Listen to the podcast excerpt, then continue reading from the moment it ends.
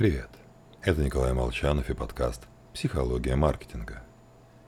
Сегодня мы поговорим о самом главном, что есть в интернете, о кошечках. Потому что если верить интернету, ну просто все любят кошечек. Ведь они такие милые. Так что представим себя молодой кошечкой. Мяукаем, совершаем всякие глупости, живем молодой кошачьей жизнью. И вот только в один прекрасный день из нас вываливаются какие-то живые комочки и пищат. Часто слышишь рассуждения о стрессе молодых родителей, но те хотя бы в курсе, что скоро у них появится ребенок. А вот каково животным, особенно одиночным?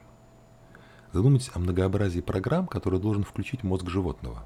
Нужно вылизывать, кормить, защищать и не есть то, что из нас выпало. Программ много. Они сложные. Поэтому сбоят. И поэтому при первых родах и воспитании первенцев часто возникают проблемы. Зато приобретается опыт. Он корректирует и донастраивает врожденные программы. Воспитание следующего выводка пройдет успешнее. Ну а у коллективных животных опыт приобретается еще до появления собственных детенышей в процессе игр с другими членами стаи. С детьми других членов стаи. В общем, если нам предстоит сделать что-то новое, сложное и непонятное – вероятность того, что мы справимся с этим с первого раза, крайне невелика, даже что у нас есть врожденная программа. Поэтому выхода здесь всего два.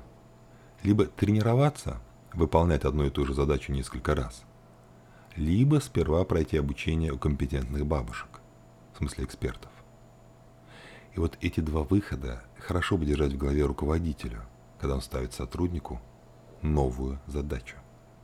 А главное, оценивает ее результаты. С вами был Николай Молчанов и подкаст «Психология маркетинга».